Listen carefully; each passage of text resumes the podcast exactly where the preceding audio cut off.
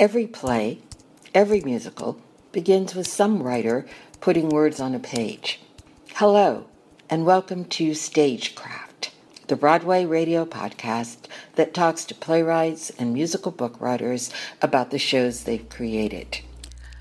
My name is Jan Simpson, and joining me this week is Larissa FastHorse, who is a member of the Sicangu Lakota tribe of South Dakota, an advocate for more Native American representation in theater, and the author of the Thanksgiving play, a laugh out loud but still very serious look at political correctness in the theater and how it affects the stories we see. It's running at Playwrights Horizons through early December. Hello, Larissa FastHorse. Welcome to Broadway Radio. Hi, thanks for having me. Uh, you and I have talked in the past um, about the issue of uh, inclusive casting for another project I was doing, and we may or not be able to get back to that. But what I really want to talk to you about now is the Thanksgiving play, your new play at uh, Playwrights Horizon. So, would you tell listeners what it's about? Yeah, the Thanksgiving play is um, play about well, the the basis of it is a play about four woke teaching artists who are trying to create a politically correct, um, culturally competent first Thanksgiving play for Native American Heritage Month for children, and that's that's like the plot basis of it. Uh, what I've said before in other interviews that I think holds true is basically my perspective of it is I'm making fun of white people for 90 minutes. Well, actually, it's only 82 minutes now. Where did you get the idea of writing a play about Thanksgiving? We'll get back to the other part in a minute. Oh, uh, yeah. I mean, Thanksgiving is definitely, you know, it's something that's universal, but it's also something that's very fraught. Indigenous people in this country, I know a lot of people who celebrate it, or don't celebrate, who recognize it as a day of mourning hmm. as opposed to a celebration. And um, I've always been, you know, very interested in things that are so universally known but seen in such completely different ways by different people side by side, or things that have really um, confusing context. And so uh, that to me seemed like an obvious, easy one to sort of explore. The other thing that I wanted to explore, which was kind of inertia of white liberal America. Uh, well, I do want to get into that. Why did you want to make fun of, of, of woke white people? Um, you know, I think I personally, as a Native American female playwright in American theater, you know, I, I certainly don't have any um, complaints in that, you know, I, I've been treated very well by American theater and I've been doing this for a dozen years now and it's my full time job. I'm really fortunate. However, you know, that being said, you know, one of the the most difficult things I think to deal with is well, well, for anyone, right? It's fear, and I think a lot of you know liberal, white, and well-meaning America, which is most of our American theater here, is dealing from a place of fear. You know, they're they're so afraid of making a mistake. They're so afraid of offending. They're so afraid of doing something wrong that we end up doing nothing. And and I've ha- encountered that again and again in my career when I'm like, well, wait, what are you actually saying? We get down to the marrow of it. They're just afraid of making mistakes. They'd actually rather do nothing than do something wrong.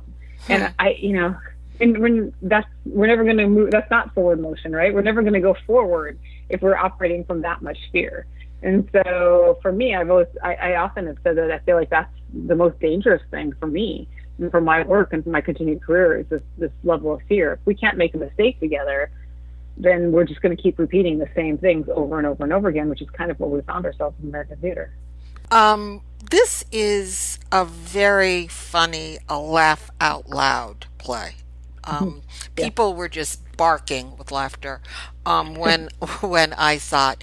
And your director is um, Moritz von Stuelpnagel, and you, the two of you, uh, seem to share a, a, comic sensibility.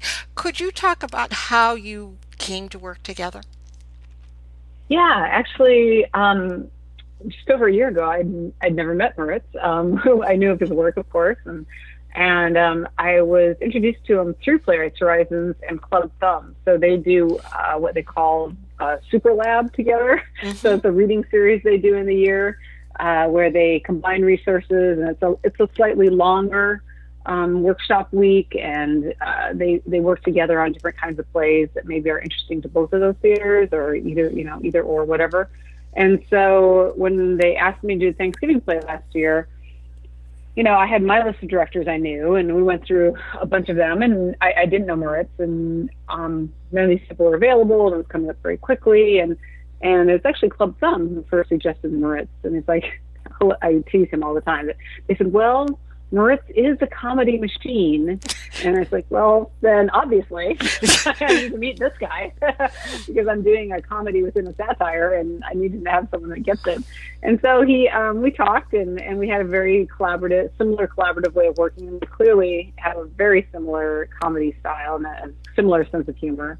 And, um, and to be perfectly honest, you know, as a straight white male, he couldn't, he's kind of the perfect um, counter voice for me in developing this play. Hmm. So we did a workshop at Playwrights Horizons and Clubbed Thumb, and then we did a workshop at the Lark for Playwrights Week. And um, when playwrights asked to pick it up, they asked if we'd want to keep working together, and I immediately said yes because it was really a, a good collaboration and a good um, counterpoint of view. So was he nervous about doing some of the the politically incorrect things in your play? Yeah, I think I mean for our whole, you know, all the white folks in the room, we had a lot of, uh, you know, I commend them, and there's a lot of really kind of horrible things they have to do and say and be a part of and, and build and make um and make honest and earnest and um, truthful, and that's hard. It's really hard because these these are nice, well-meaning people. These are our people here in theater, you know, but you know, I think also what's interesting is when we can get to a, an honest place in the room, which Moritz and I certainly have in our collaboration. It's saying like, wow, uh, that that's me. Like I can see where my good intentions here were just that. They were good intentions. Intentions aren't actions. Intentions mm-hmm. are something is actually the exact opposite, it's an inaction. You know?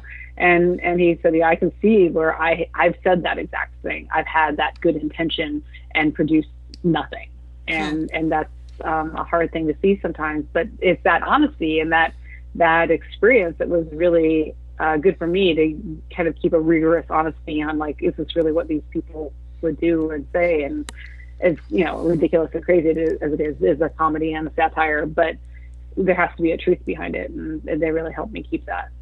I think a lot of people who are familiar with your work might, and, and the fact that you are such an advocate for the Native American presence in theater, might be mm-hmm. surprised mm-hmm. to find that there are no Native Americans in this play. Was that mm-hmm. because you wanted to uh, make fun of woke white people, or were there some other factors that contributed to that decision?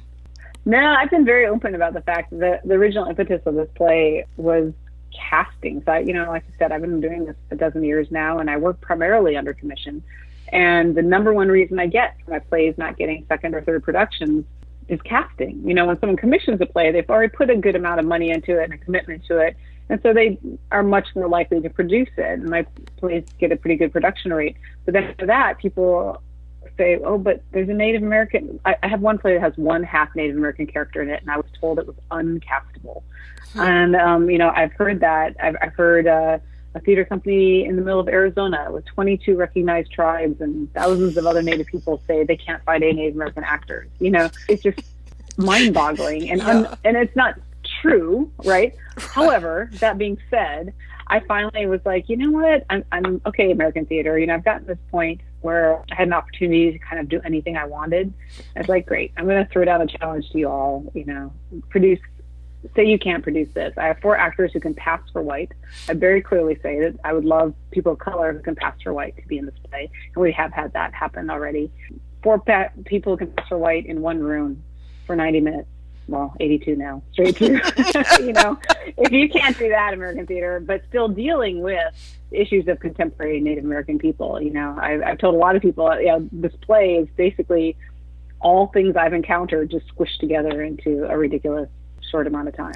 Well, you've now said this twice that 90 minutes but now 82 and i know you've yes. workshopped the play quite a bit so what's yeah. missing um, you know we just tightened it a lot. There there are a lot of ideas in this play, and that's mm-hmm. very intentional in the way it's kind of psychologically structured.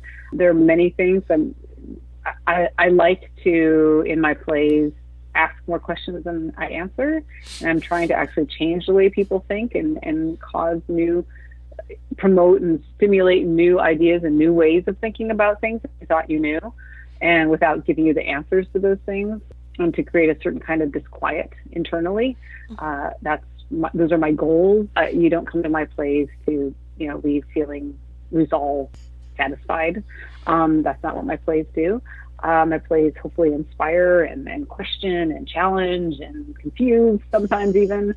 So for me to, to get all of that in, it, it's interesting because sometimes you think, oh, we, we should have more space here to let people digest this idea. And actually, there's so many crazy ideas in this play, it, it needed to be closer together. Like we, we, you couldn't get too far from each idea had to keep being closer and closer. So really, all the cutting we've done to shorten it has been two lines here, one line there, a word here, two word, you hmm. know, just wordsmithing. But right after we we start our previews, you know, we had a lot of previews here at Playwrights. We're very fortunate. After the first full weekend of previews, the actors let us know by counting that we had made changes on 27 pages in one day. Oh my gosh. and and on that day, like six minutes came out of the show. And then they did that show that night. They're, they're really an amazing crew. Were there significant changes from the productions in Baltimore, Berkeley, some other places?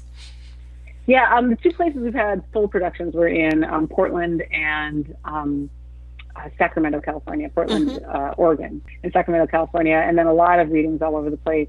The changes have been made. It's interesting. It's always been the same setting. It's always been the same project. It's always been the same four characters. They they haven't changed. Uh, what has changed is what issues we're dealing with and how we're dealing with them. Hmm. Especially, I would say Alicia, who is representing a lot of uh, problematic uh, depictions of women in our culture, and she is still living in a lot of those problematic spaces. The way we've had to deal with that in the past couple years hmm. of developing this play has certainly changed. And just want to make sure I'm not. It's still, you know, I don't think like clearly it's not like well, you know, solved. Women are not viewed as you know uh, only valued by their looks and sexuality. Check, you know, that hasn't mm-hmm. happened. So she's still depicting a lot of those difficult things, but then I have changed those sort of how other people react to those things sometimes and, and I calibrated some of that to what's been going on in the last two years in, in our larger societal discussions around women and, and sexuality and all that sort of thing. This is this is basically um, a play about the way we look at history and build stories around it it seems to me. Yeah. Um, so, what kind of, of, of, research did you do for this play? Because I've read that you're a research person, and yeah. and and what surprised you in your research? Yeah, so I, I do. I could. I would happily just like research things forever. I know that is a job for somebody, but unfortunately, it's not my job. I'd love it to be. I would love to just sit around and research things all day long and talk to smart people and talk to people who've experienced things and I, I, love that. So I can get really nerdy. So I have to put a, a beginning and end to research um, on a piece or play. And then obviously if something comes up when I'm writing and I don't know something about it, then I'll, you know, quick take a detour and learn a little something about that. But as far as the general research, I think this one I gave myself two weeks. Um, because honestly, I thought I didn't need that much time because I thought, like most of us, I think, well, I know the Thanksgiving story and I know the history. I was shocked at how little I knew. It's really crazy complicated. But then um, also because I'm dealing with indigenous issues, you know, 90% of what's written about indigenous peoples or his, or 90% of, well, probably 99% of quote American history is not written from an indigenous point of view or from any understanding of the indigenous perspective. So that means I had to also seek out and talk with ancestors of indigenous people that experienced Thanksgiving or potential or what we thought was Thanksgiving or what may have been Thanksgiving.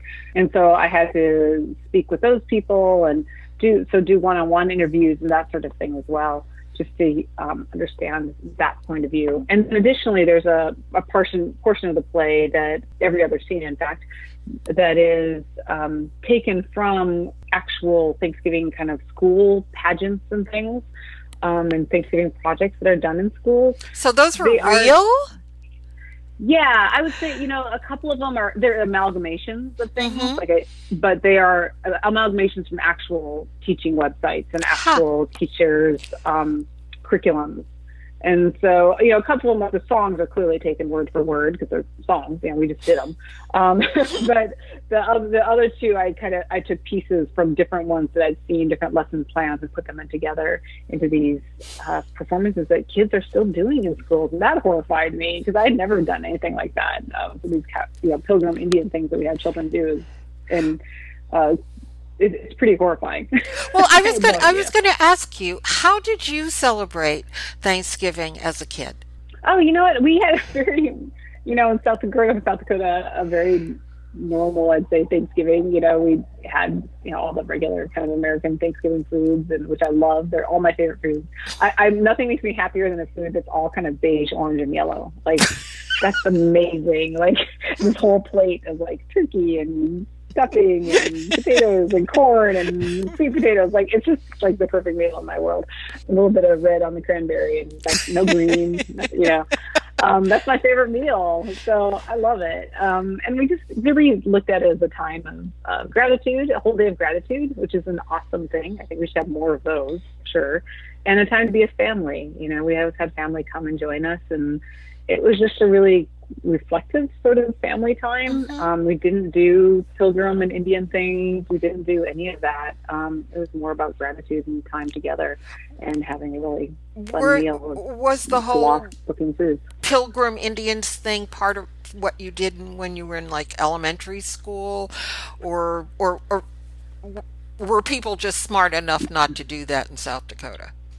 Yeah, I was fortunate. We grew up in a time called like period of reconciliation, and like we didn't have Columbus Day uh, most of my life, and we didn't, uh, yeah, do those. We never did those Pilgrim Indian things. We did do the little like um, hand outline turkey. I remember doing that one, you know. And but I think that's the, you know, we never did any of that other business. So I was actually really shocked when I found out through my research that kids are still doing some pretty horrifying Pilgrim Indian pageanty things in schools today. It's really crazy. Now, I know you're not in the advice business, but what advice would you give people who do want to do the right thing about uh, Thanksgiving, and, and particularly when it comes to kids and theater?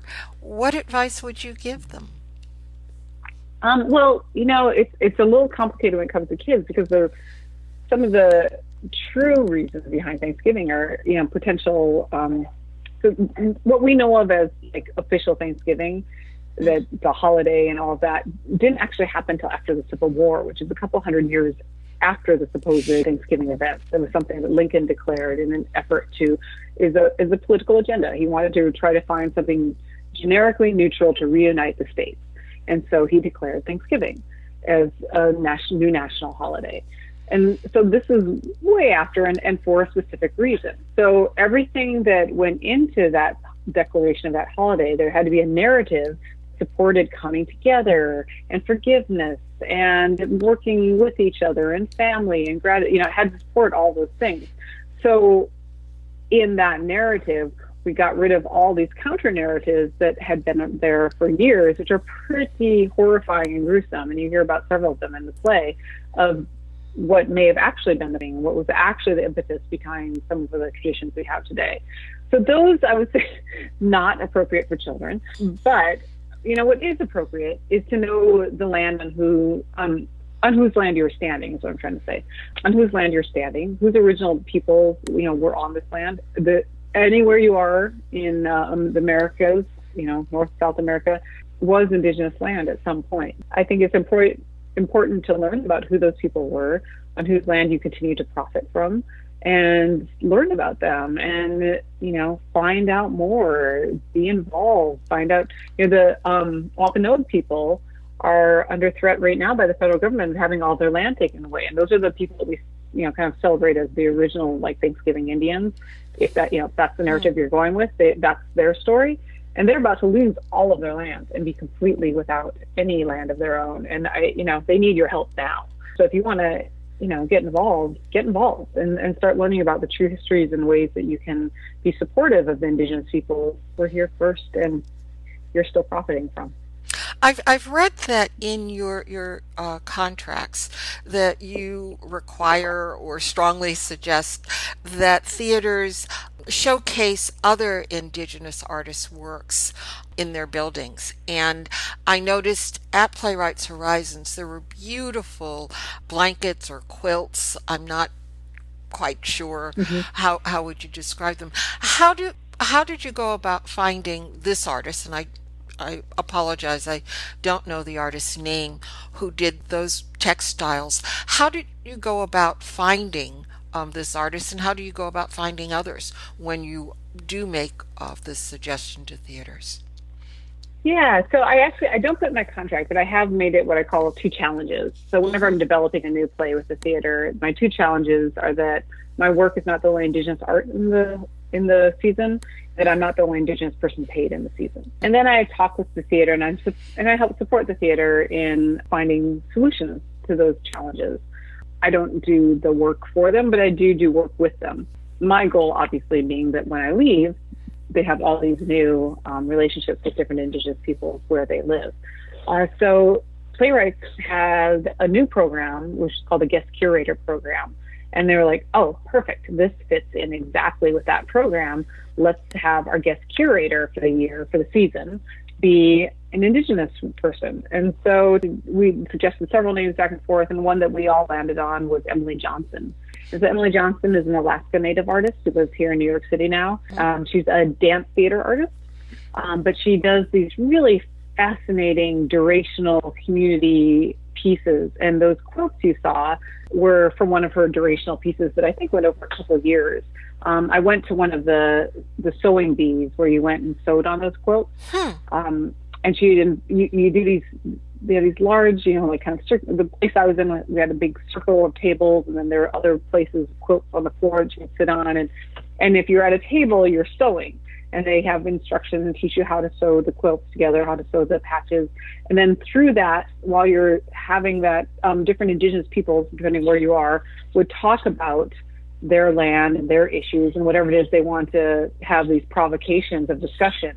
And then we'd encourage, you know, group discussion with everybody while they're sewing or observing. Or sometimes people would sing songs or offer their own work and then discuss it.